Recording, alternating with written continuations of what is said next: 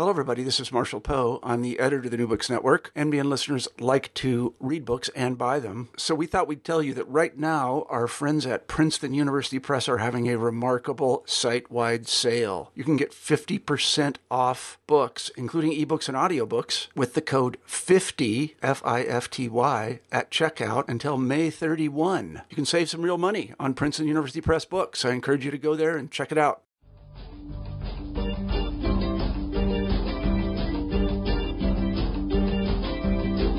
Hello, thanks for joining us for this episode of New Books in Philosophy. I'm Robert Talisse. I'm professor of philosophy at Vanderbilt University. I co-host the program with Carrie Figdor. She's associate professor of philosophy at the University of Iowa. My guest today is Christian Miller. Christian is the A.C. Reed Professor of Philosophy at Wake Forest University. He's a moral philosopher who specializes in character, with special interest in the empirical study of the virtues and vices. He currently directs the Beacon Project, which studies moral exemplars, and he has recently completed a five year research project called the Character Project. His latest book, which we'll be talking about today, is titled The Character Gap How Good Are We? It's published with Oxford University Press.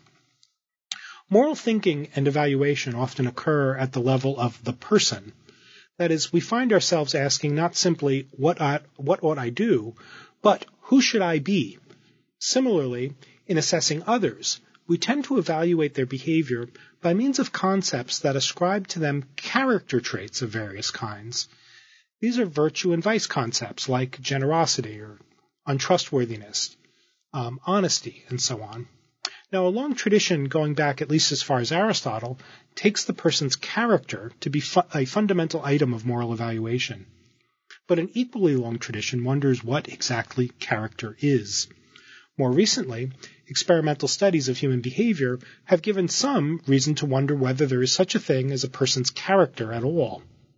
Now, in the character gap, Christian Miller reviews the philosophical and psychological material pertaining to character.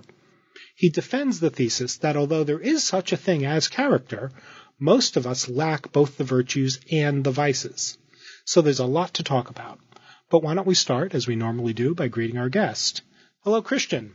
Hello, thank you for having me on today. Well, thank you for joining us. Why don't you start us off by telling us a little bit about yourself? Well, I uh, I was born in uh, on the eastern shore of the Chesapeake Bay in Maryland. Grew up there for about seven years, but my parents moved down to Florida, where I would really say that was my childhood. Uh, uh had a great time um, living near the beach in Florida, going out and surfing and boogie boarding and skimboarding and snorkeling and just uh, just kind of very, very special memories of that time uh, when I was growing up. Uh, uh, then I was off to college at Princeton, where I majored in philosophy, followed by graduate school at Notre Dame, where I focused for my PhD in philosophy on the topic of the foundations of morality.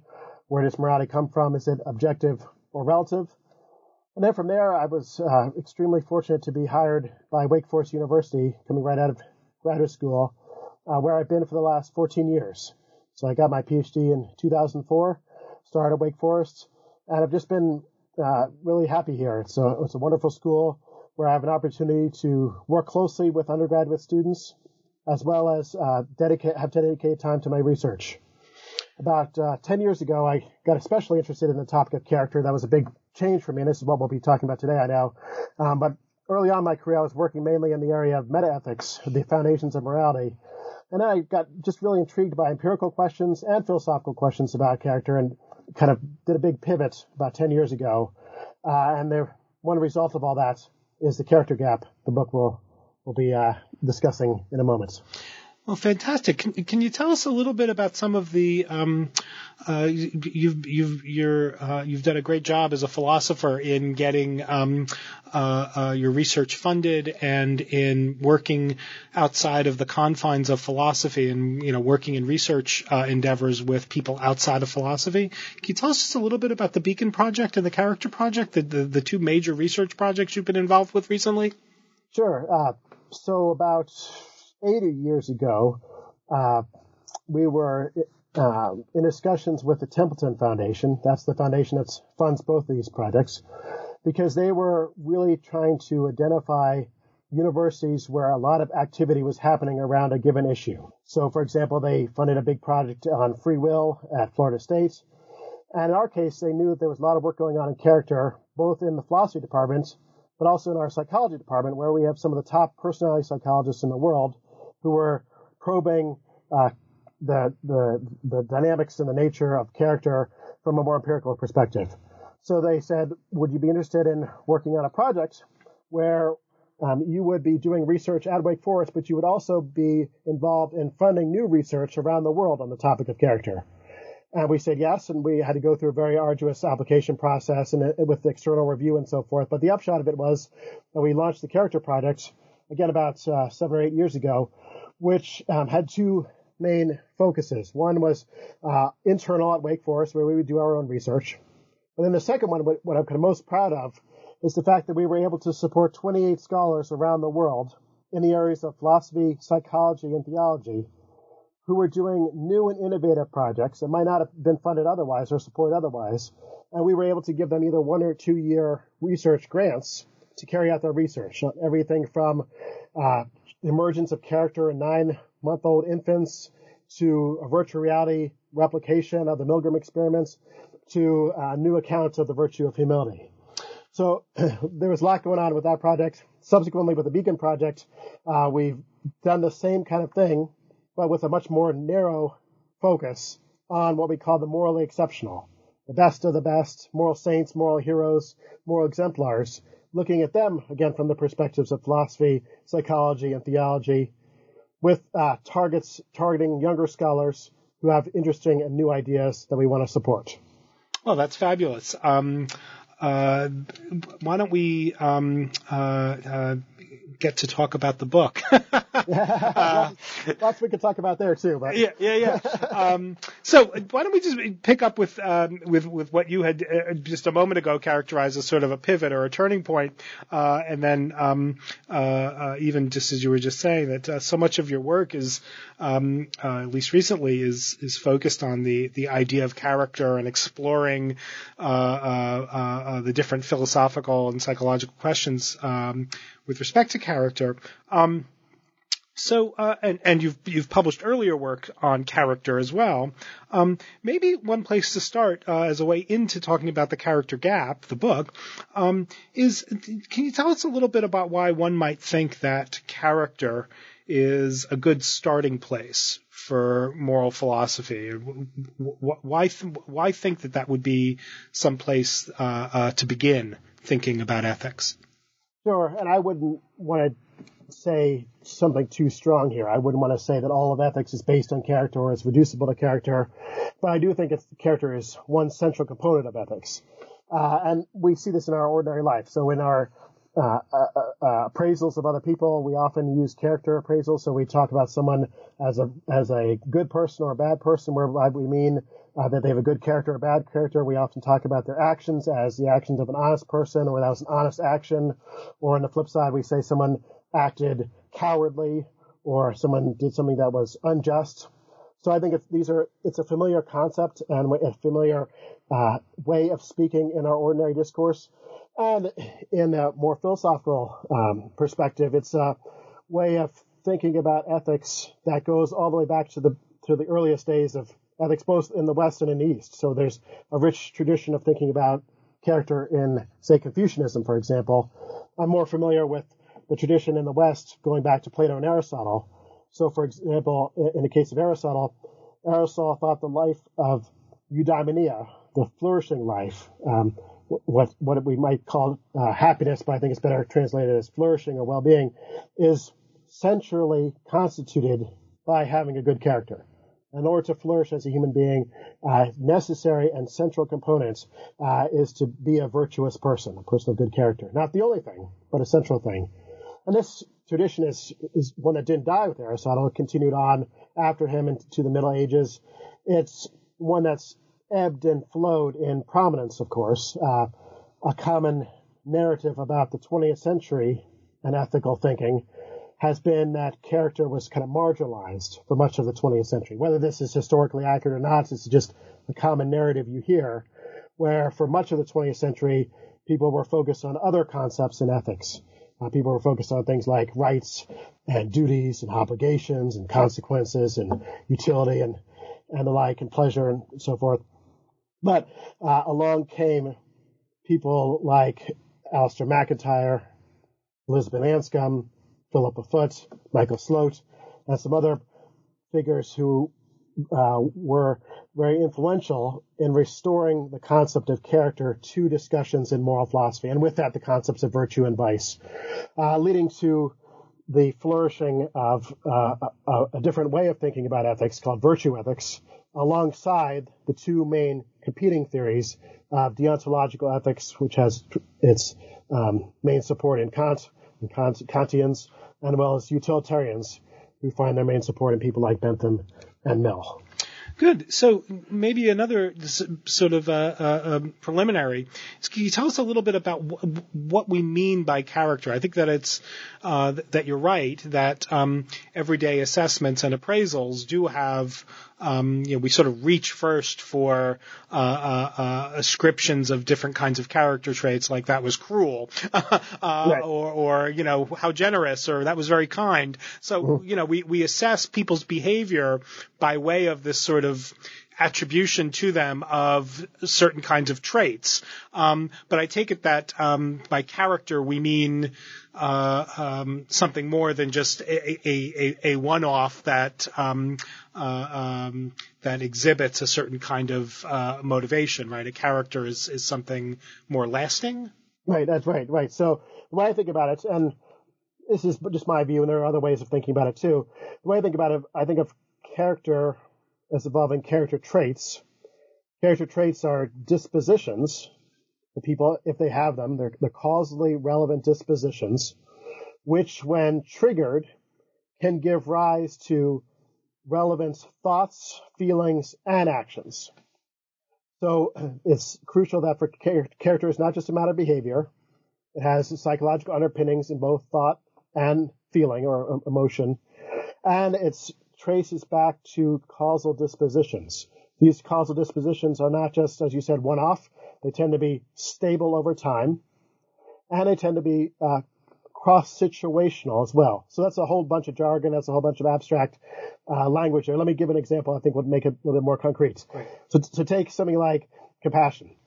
Compassion is a, today one of the, the kind of paradigm virtues, which is a you know subset of the character traits. A compassionate person is someone who has the disposition of compassion, the virtue of compassion, a disposition, which, when triggered, gives rise to compassionate thoughts, thoughts about the suffering of others, or a particular other person, perhaps. Compassionate feelings, so perhaps some motivation to alleviate someone's suffering, for, and this is altruistic motivation, selfless motivation in the case of compassion.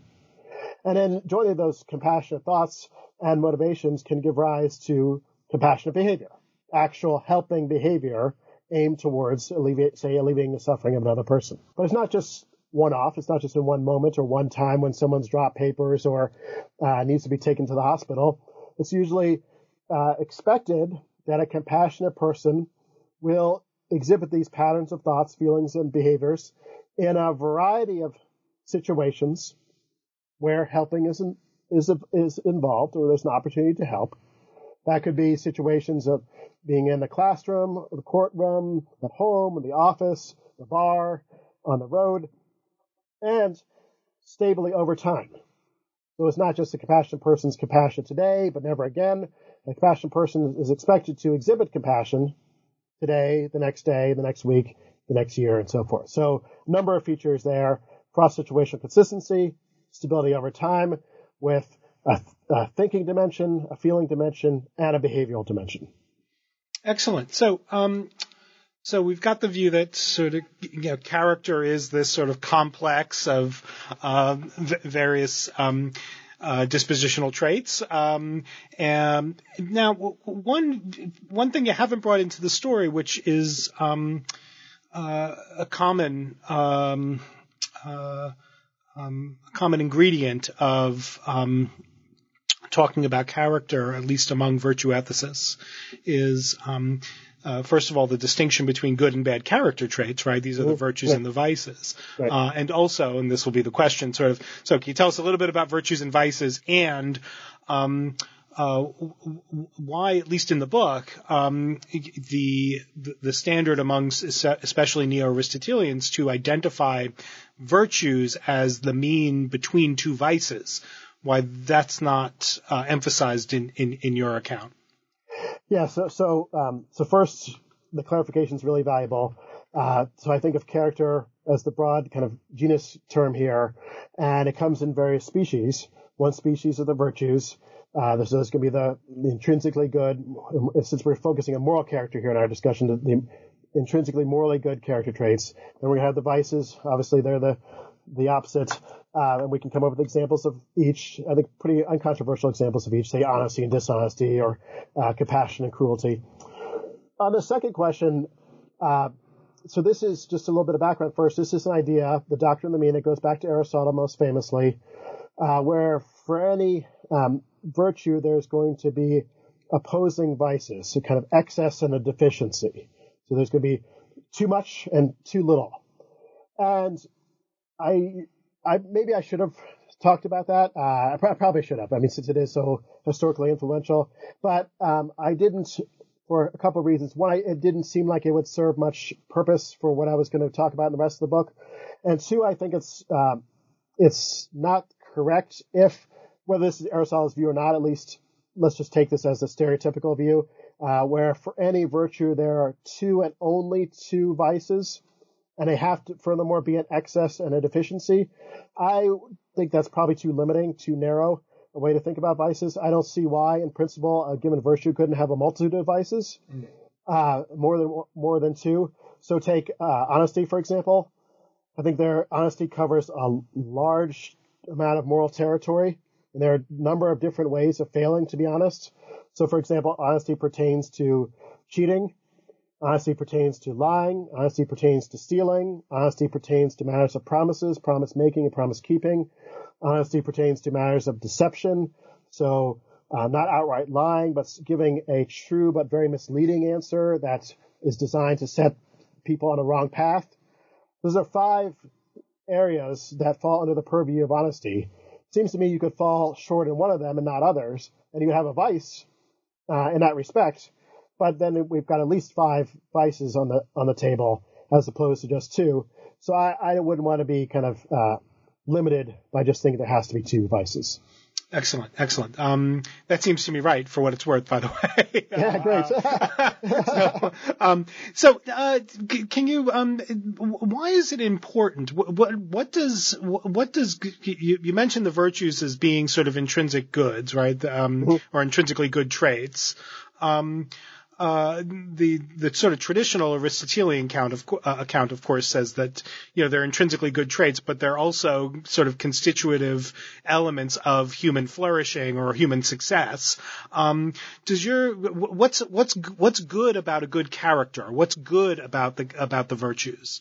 Right. Um, so I think there's more than one thing you could say here, and it may be that I can't say anything that's ultimately very convincing, but at least it provides some initial evidence that these are good things. And especially in the book, I want to introduce this question because I want uh, people who may not have thought much about character to, to think not only is this interesting, but it's important. This is something that I should care about in my own life, not just as an esoteric topic, but something I should pay more attention to perhaps than I already am. And that, that, of course, that goes for me too. Uh, so here are a couple considerations. Again, not maybe not demonstrative. Uh, one is uh, on instrumental grounds. Um, so just uh, when we think about the benefits of character, there's some good empirical research which suggests that developing a better character is actually conducive to our self-interest.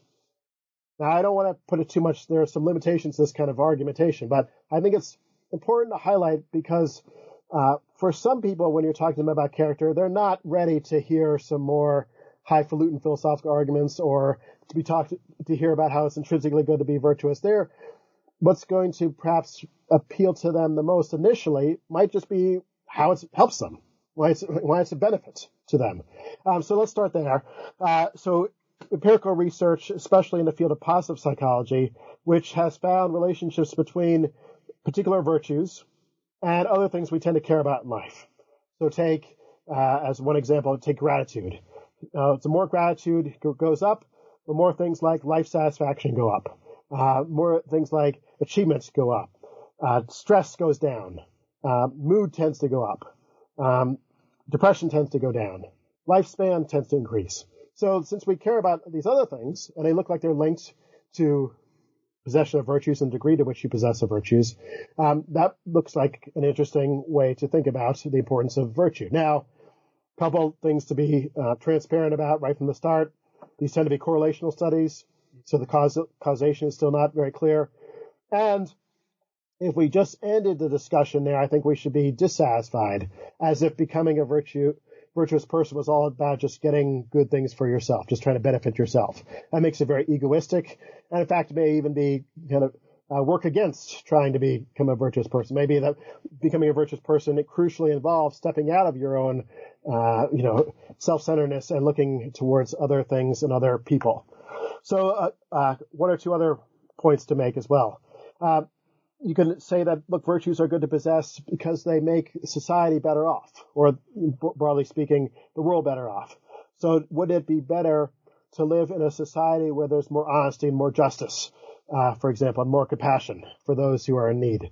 I would want to live in that society, not just because it would benefit me, but just because society would be better off. It'd be just a, a healthier, um, more vibrant, more flourishing society where uh, overall well-being would be prom- promoted.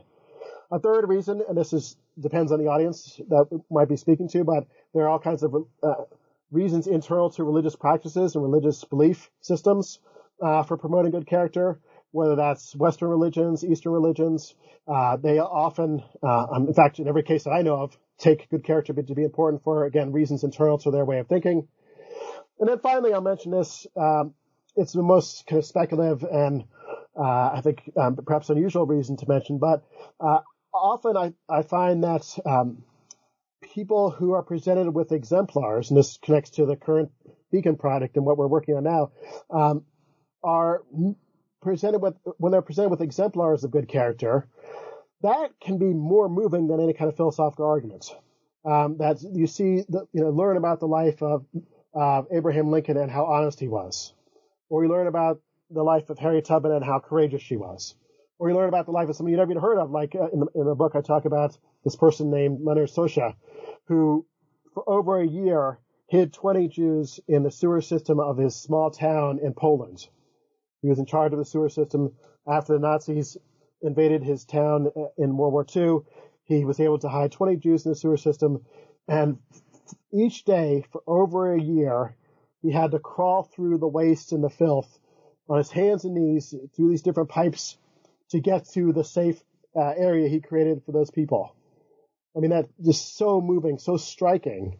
And when you look at something like that, that can be a source of admiration. So I admire that person, but also can be a source of inspiration. So I, I feel like uh, I, you know, moved to become more like him. Not in every respect, and there are, there are obvious respects in which I can't be, can't be him, but in the respects that matter, morally speaking, uh, I can be um, given kind of reasons of the heart, perhaps more so the reasons of the head, uh, to try and change my life and become more virtuous. Excellent. Um, so let's stipulate then. Uh, you've given us some good reasons to that. Um, that it's important to develop good character, and that there are all kinds of reasons why um, it's the developing good character is something that should matter to us.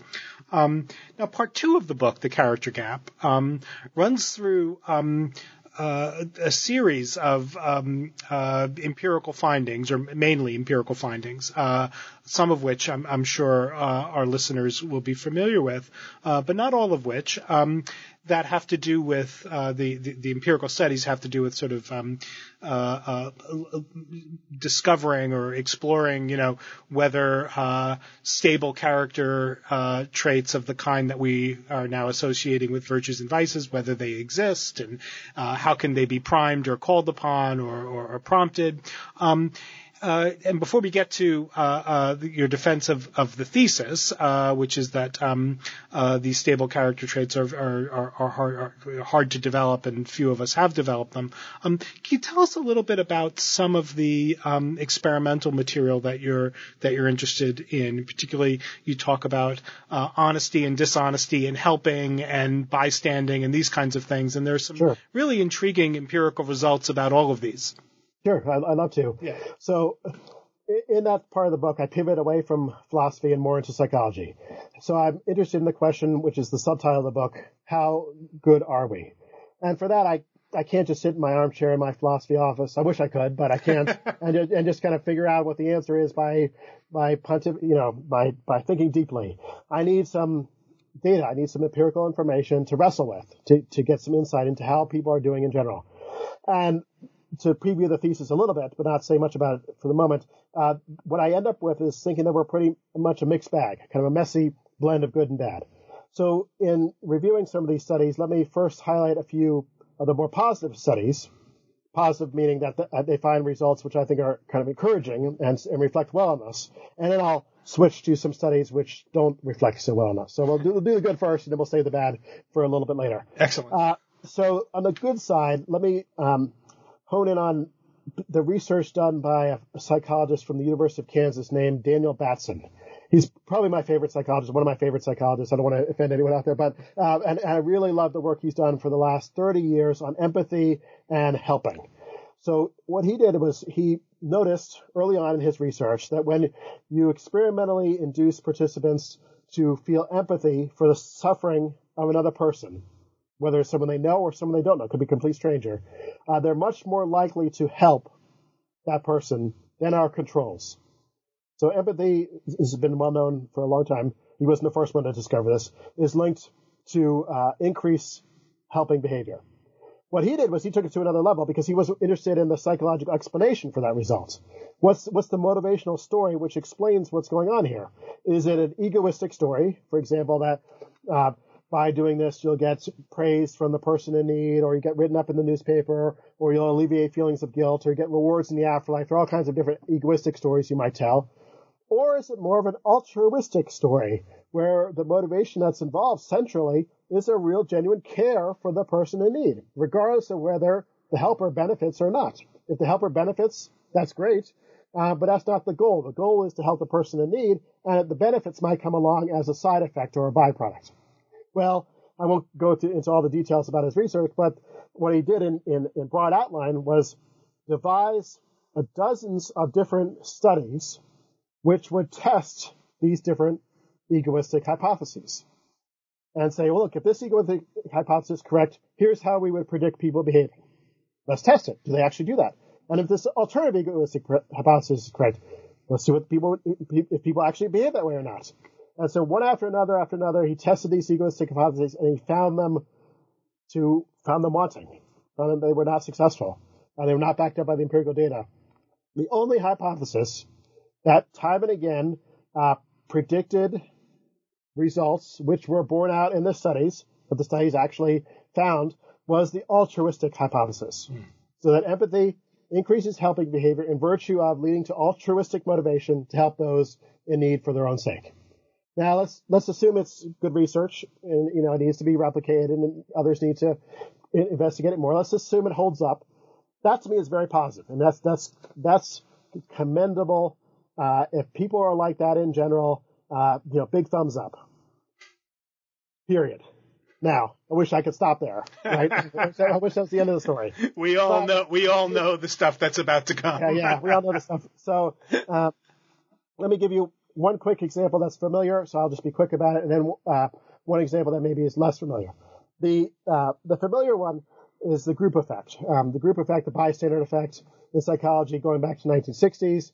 So people in the, the general phenomena is that people in groups in an emergency, when an emergency is going on and you're in a group, you're very unlikely to help yourself if no one else is doing anything to help. So then hence the emergency continues and people's suffering is not alleviated. This was experimentally de- demonstrated in a number of different ways, one of which involved participants coming into a lab one at a time, sitting down, taking a survey. A stranger would come in with them, take the same survey. The person in charge would leave the room, go into the next room, climb up a ladder. There would be this big noise of a crash, followed by kind of uh, cries of pain and my ankles broken and so forth. And if the if you were the participant and the person in the room with you filling out the survey did nothing, just continued to fill the survey, didn't respond, didn't help, you were very likely to not help yourself. In fact, only 7% of participants in this kind of design did anything to help.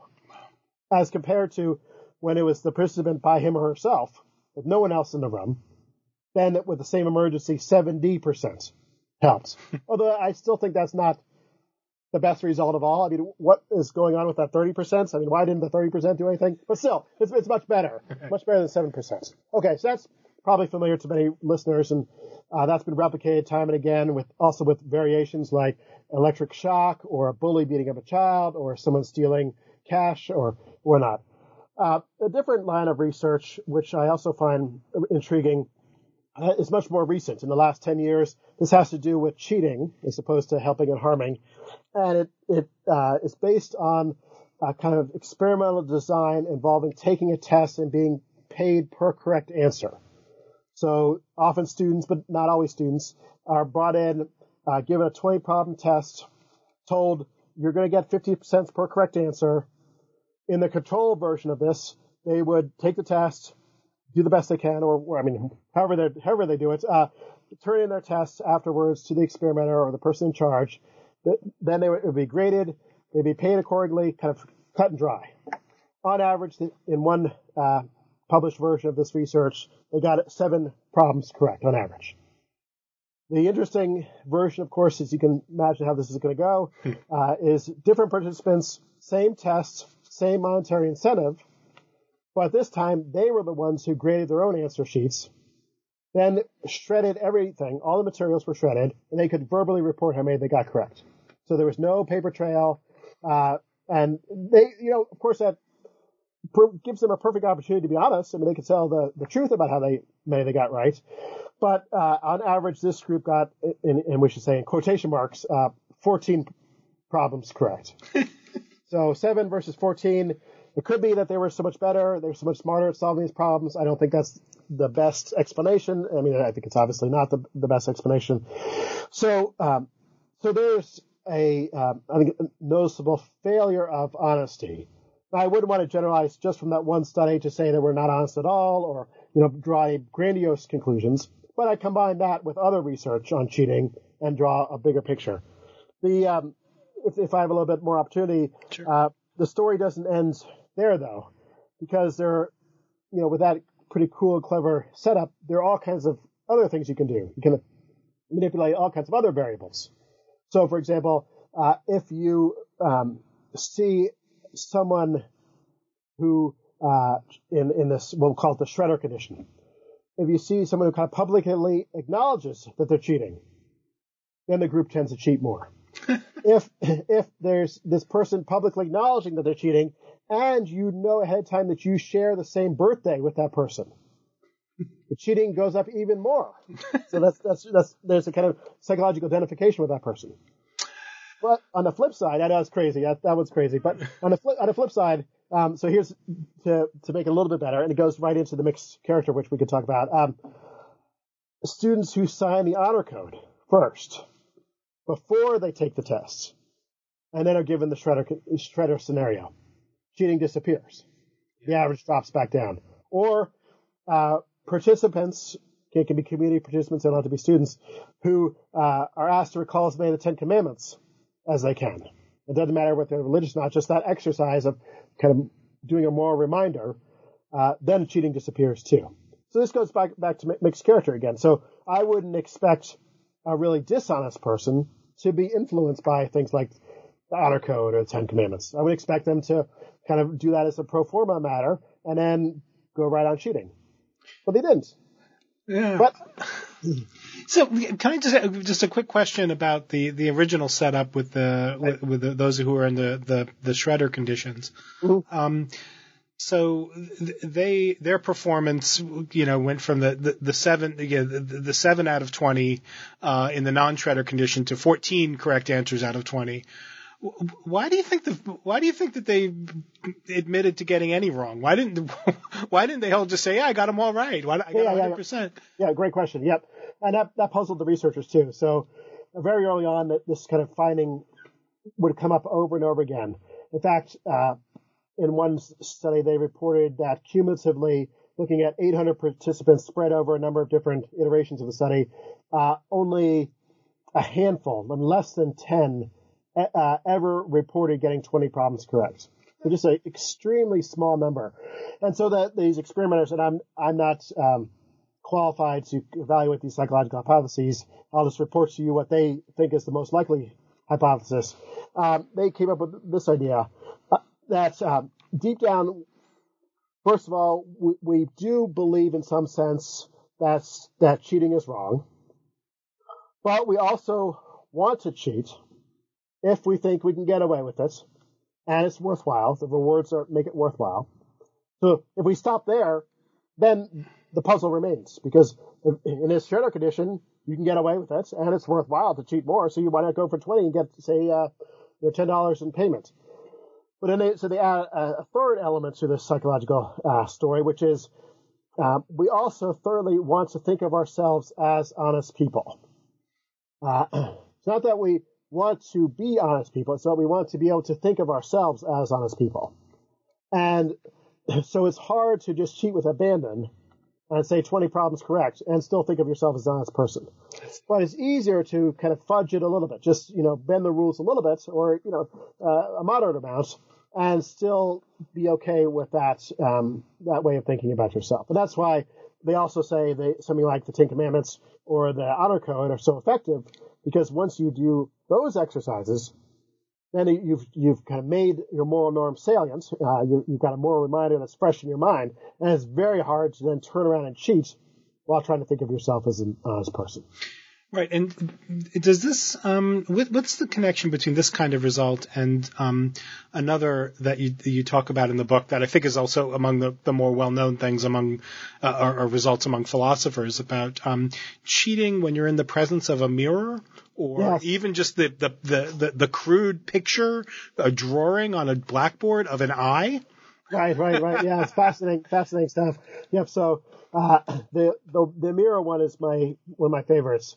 So that has to do with um, research in the 1970s, and I think it's worth noting that with the whole replication going crisis going on in psychology, that you know something like this, it's an old study.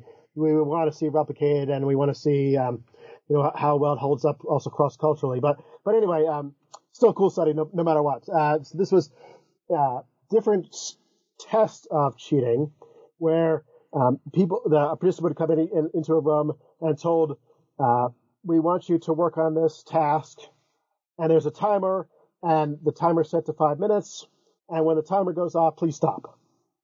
So then, then uh, uh, a few once they were all settled and and and ready to go, the person in charge would leave the room. So that they came up with some excuse like have to go see to the next participants. Leave the room. The timer's going, and the person, the participants working away. Well, the question was, would the participants stop after the five minutes? And overwhelmingly, in the control condition now, uh, participants didn't stop. They kept going. And it wasn't just that they were finishing the, the one problem they were working on, they would often go on to another problem and another problem. so that, again, is not, doesn't prove anything, but it doesn't look so good either. The variation that you were alluding to is the, the experimental condition, where everything was set, kept constant. It was all the same setup, except that participants were seated in front of a mirror. Now, it happened to be a two-way mirror, and this is how the experimenter knew whether they were going over five minutes or not. But there, I think it's, it's good reason to think that the participants didn't know it was a two-way mirror. And what happened here is uh, the cheating was eliminated. Um, just being in the presence of the two-way mirror. So, I mean, so, I'm sorry, of the mirror. Right. You know, I want to be careful about that. Um, seemed to have a big impact, such that um, what, why? What's going on? Well, first of all, the participant would it, it, was unavoidable that they would see that mirror. They would look up and see themselves in that mirror. That would just would would naturally happen several times during the five minutes. And now connecting back to our previous conversation, the thought is, well, you're looking at yourself in the mirror, so you're thinking about who you are, even if it's just implicit or subconscious. Again, it's you want to think of yourself as an honest person, right? But it's hard to think of you an honest person if you're in the process of cheating. Right. That's now that's fascinating stuff. Um, uh, so let's tie this together because it, it, it's all brought to bear on uh, what what I would call the central thesis of of the character gap book, which is, um, uh, you know, some people marshal these studies as a as a way of um, drawing us kind of um, a, a, skeptical view about the very nature. Uh, about the very existence, rather, of character or the very existence of virtues and vices. Uh, you don't take that tack. You uh, marshal these experimental results to suggest that very few of us uh, uh, are uh, honest but also very few of us are dishonest. That is, the very same person is often, or for most people, we are we are neither honest nor dishonest. We neither exhibit the virtue of honesty nor the vice of dishonesty. Um, that we don't have stable character traits in either direction. Is that right? That, that, that's right. Um, so there when we think about the empirical question of what our character is like, there are a variety of different options on the table that we could choose from. I won't go into all of them, but I'll, I'll highlight maybe the, the top four. One is to say most people, and here I want to say most, when we say most people, we're going to be thinking about kind of people today, mainly in the West. Uh, of course, we don't have experiments that go back thousands of years. We don't have very good cross-cultural experiments either. So let's let's have, keep that qualification in mind. Most people today, mainly in the West. Um, so one option is to say most people are virtuous. I don't go that way. Uh, another option is to say most people are vicious or have the vices. I don't go that way either. Why? Well, for the reasons we've already covered. I think when you look at the experimental data, it doesn't paint a picture of behavior and also underlying motivation that aligns with the picture of a virtuous person that I have in mind and that I uh, outlined briefly in the first chapter of the book.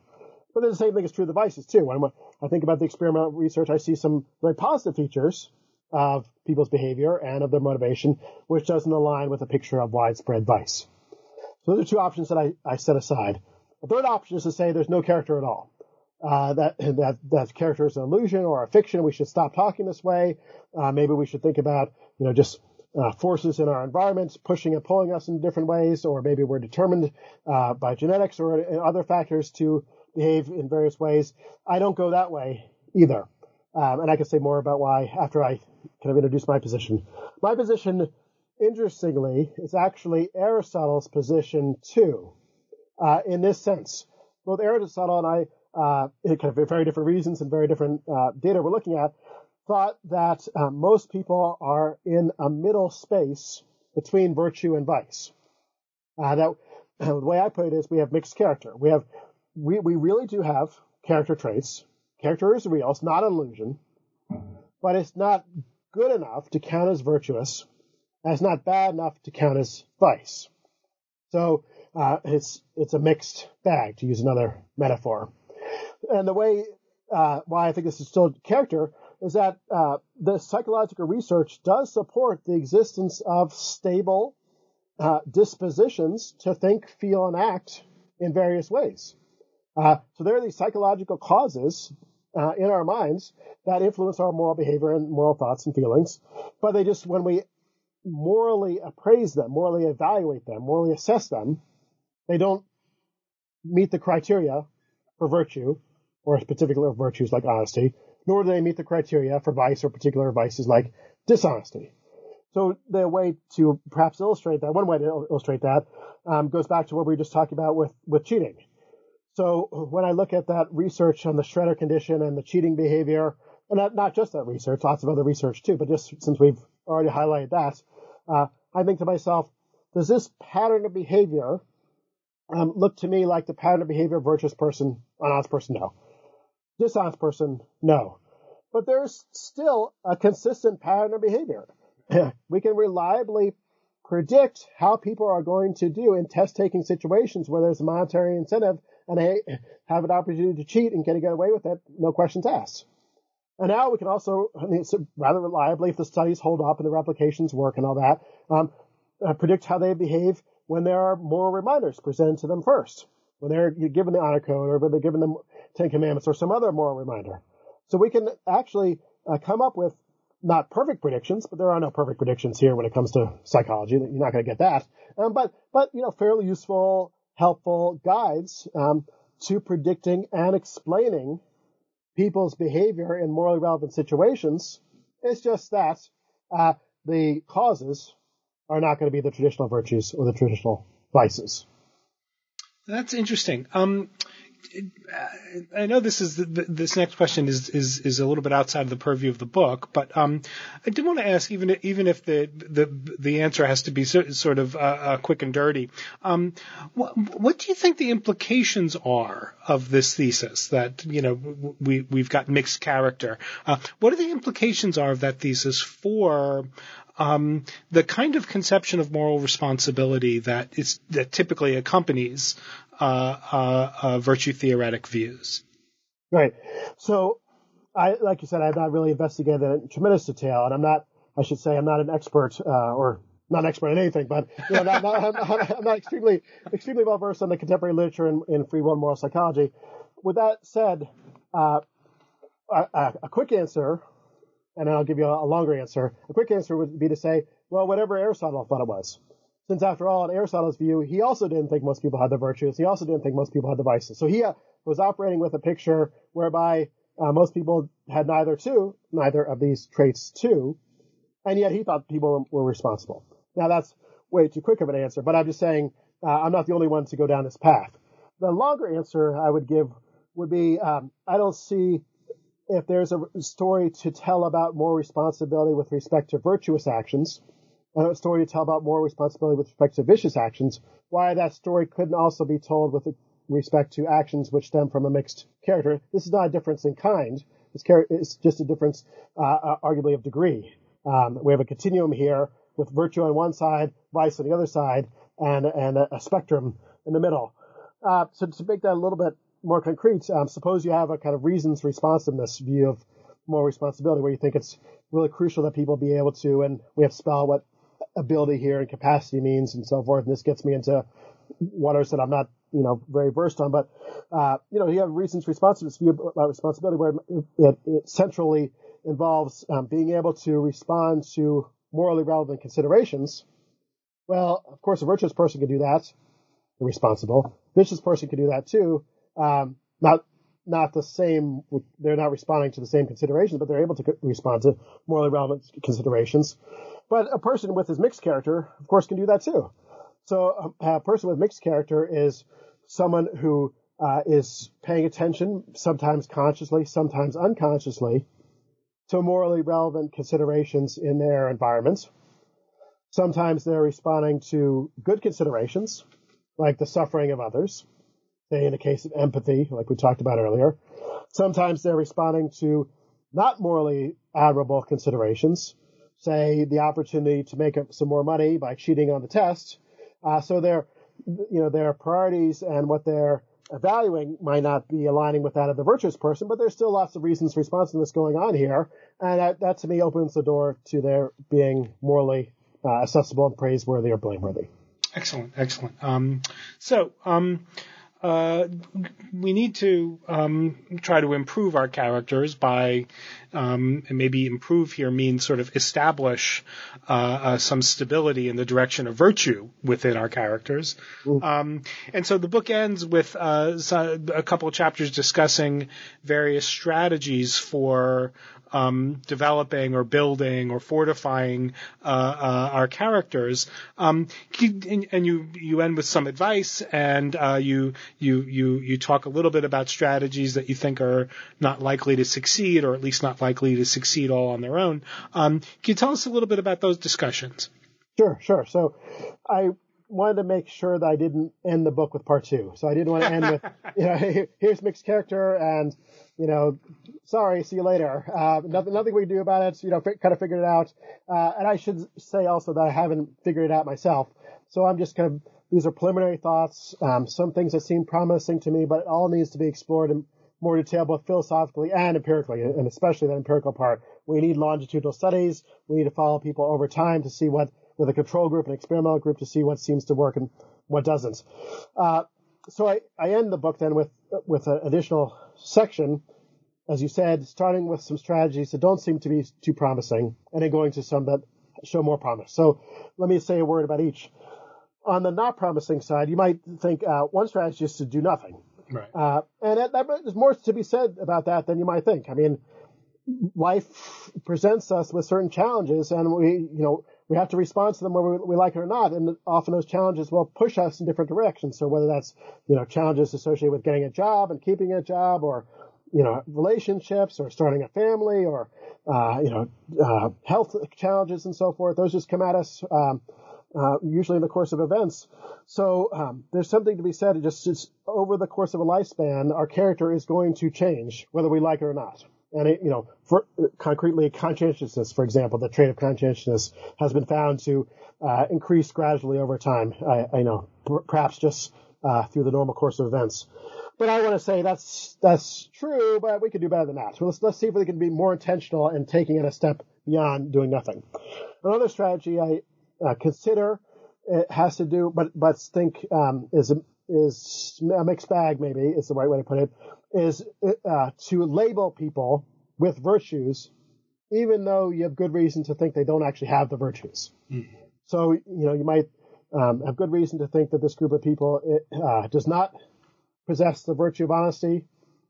Nevertheless, you label them or some individual person an honest person in the hopes that with that label attached to them, and them knowing that label is attached to them, they will be more psychologically motivated to try and live up to the label, uh, to actually demonstrate more honest behavior in the course of their lives. This is uh, something that's been explored psychologically going uh, in, the, in, the, research literature going back to the 1970s or maybe even earlier, and has found to actually, uh, in the short run at least, promote better behavior with children and adults. There are some questions though that might be asked about it. So, for example, uh, is this overly manipulative, uh, overly deceptive? Um, is this, uh, you know, acceptable kind of thing to do to essentially lie or deceive or at least manipulate people in this kind of way? Uh, another question you might ask is, what's the, the implication for actual virtue development as opposed to just short-term better behavior? So does it actually foster over a long run the cultivation of the kind of dispositions we've been talking about to think, feel, and act in a better way? Or is it instead uh, encouraging uh, more motivations to maintain a good impression with others, or you know, make sure that other people still think of you as honest, regardless of how you actually are in your private life? So those are two I'll mention there as less promising. Uh, on the more promising side, I, I go over a couple, three or four, uh, maybe just in the interest of time, I won't spend you know all of our time on that, but let me highlight two of them. And these actually connect well with our earlier discussion too, so I think these are the best best ones to highlight. One is role models. We've talked about role models several times. Uh, the idea is look to role models of a particular virtue or virtuous life in general as the basis for um, closing the character gap, which you know is the title of the book, and the character gap is the gap between how we actually are and how we should be, and the character we should have. Um, try and see these people have done a better job, perhaps, than I have of closing that character gap. Can I look to them as a basis for learning how they did it as a source of inspiration in my own life in trying to become more like them? Not again, not in every respect.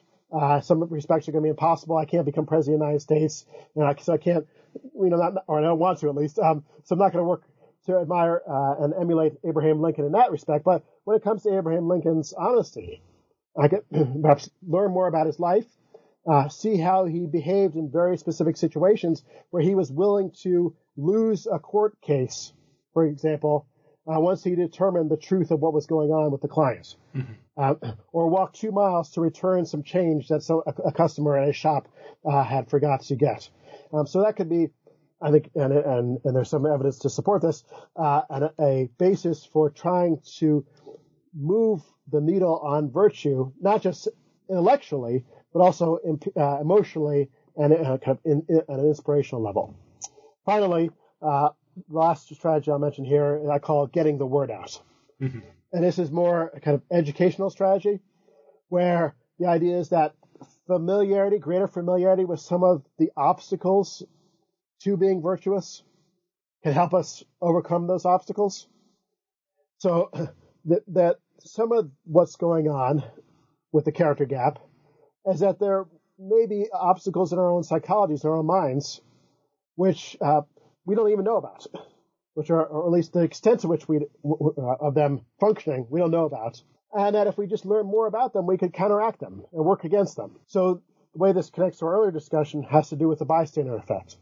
The, the, again, the idea that in group settings, if other people aren't doing anything, we're much less likely to do uh, anything ourselves, even if there's an emergency going on, even if someone is in desperate need of help. Well, what if that effect became better known? And of course, it is becoming better known in society now. There's all kinds of training programs aimed at combating it and so forth. Could that be an effective way to lessen its impact? And I think there's some preliminary evidence to say yes. So in a, a study in the 1970s, they, um, knowing the research that had happened in the 60s, these psychologists had a control group with a staged emergency, and again, almost no one helps in a group context where there wasn't helping going on. Um, but the, the clever thing about their study was take another group of participants, and these were students, student participants, have them attend a lecture on the bystander effect, learn about some of the psychological res- research, and then see if that would make a difference in the same emergency. And not just the same emergency that day, of course, when it's fresh in our minds and have, yeah, it makes a, a, difference, but, you know, but not so surprising. I mean, they just went to a lecture after all. But they did it uh, two weeks later. So two weeks after the, hearing the lecture, um, did that have any noticeable difference in the same helping task? And the answer is yes. About uh, 20% versus 42.5% difference, our uh, helping occurred in the two uh, conditions. 20% in the control, 42%, 42.5% in the experimental condition. So it did make a noticeable difference. Didn't solve all of our problems, of course, but if if I could get that kind of effect out of a, a lecture, I'd be really happy. I doubt any, I doubt any of my lectures ever have that kind of effect on students. Um, so that's the fourth strategy I'll mention. Well, fantastic. You know, Christian, you've been very generous with your time. So um, I usually end these um, interviews by uh, asking authors uh, what their next project is. Can you tell us a little bit about where where you're headed next? Sure, I'd, I'd love to. So after working on this topic of character for a while and reading this empirical literature, I came to the realization that there's almost nothing done by philosophers and to some extent by psychologists too on the virtue of honesty. Honesty is a stunningly neglected virtue in academic research in this area. You might say in, in life in general, but and that's part of what the character gap's all about. But uh, so to quantify that in philosophy, there has not been a single article in a major peer-reviewed journal in philosophy in the last 50 years on the virtue of honesty. Wow. Uh, there have been, you know, discussions of what the definition of lying is, or whether lying is better or worse than deceiving people and this kind of thing. But uh, actually analyzing the virtue of honesty and, and, the, and, the, facets and its parameters and the motivational elements and the behavioral elements and what makes it good and, and so forth. Um, nothing out there, uh, at least uh, in the way I just specified. So to make a long story short, uh, my next project, which I'm uh, kind of in the midst of now, is writing a book on the virtue of honesty that's both informed by philosophy as well as psychology.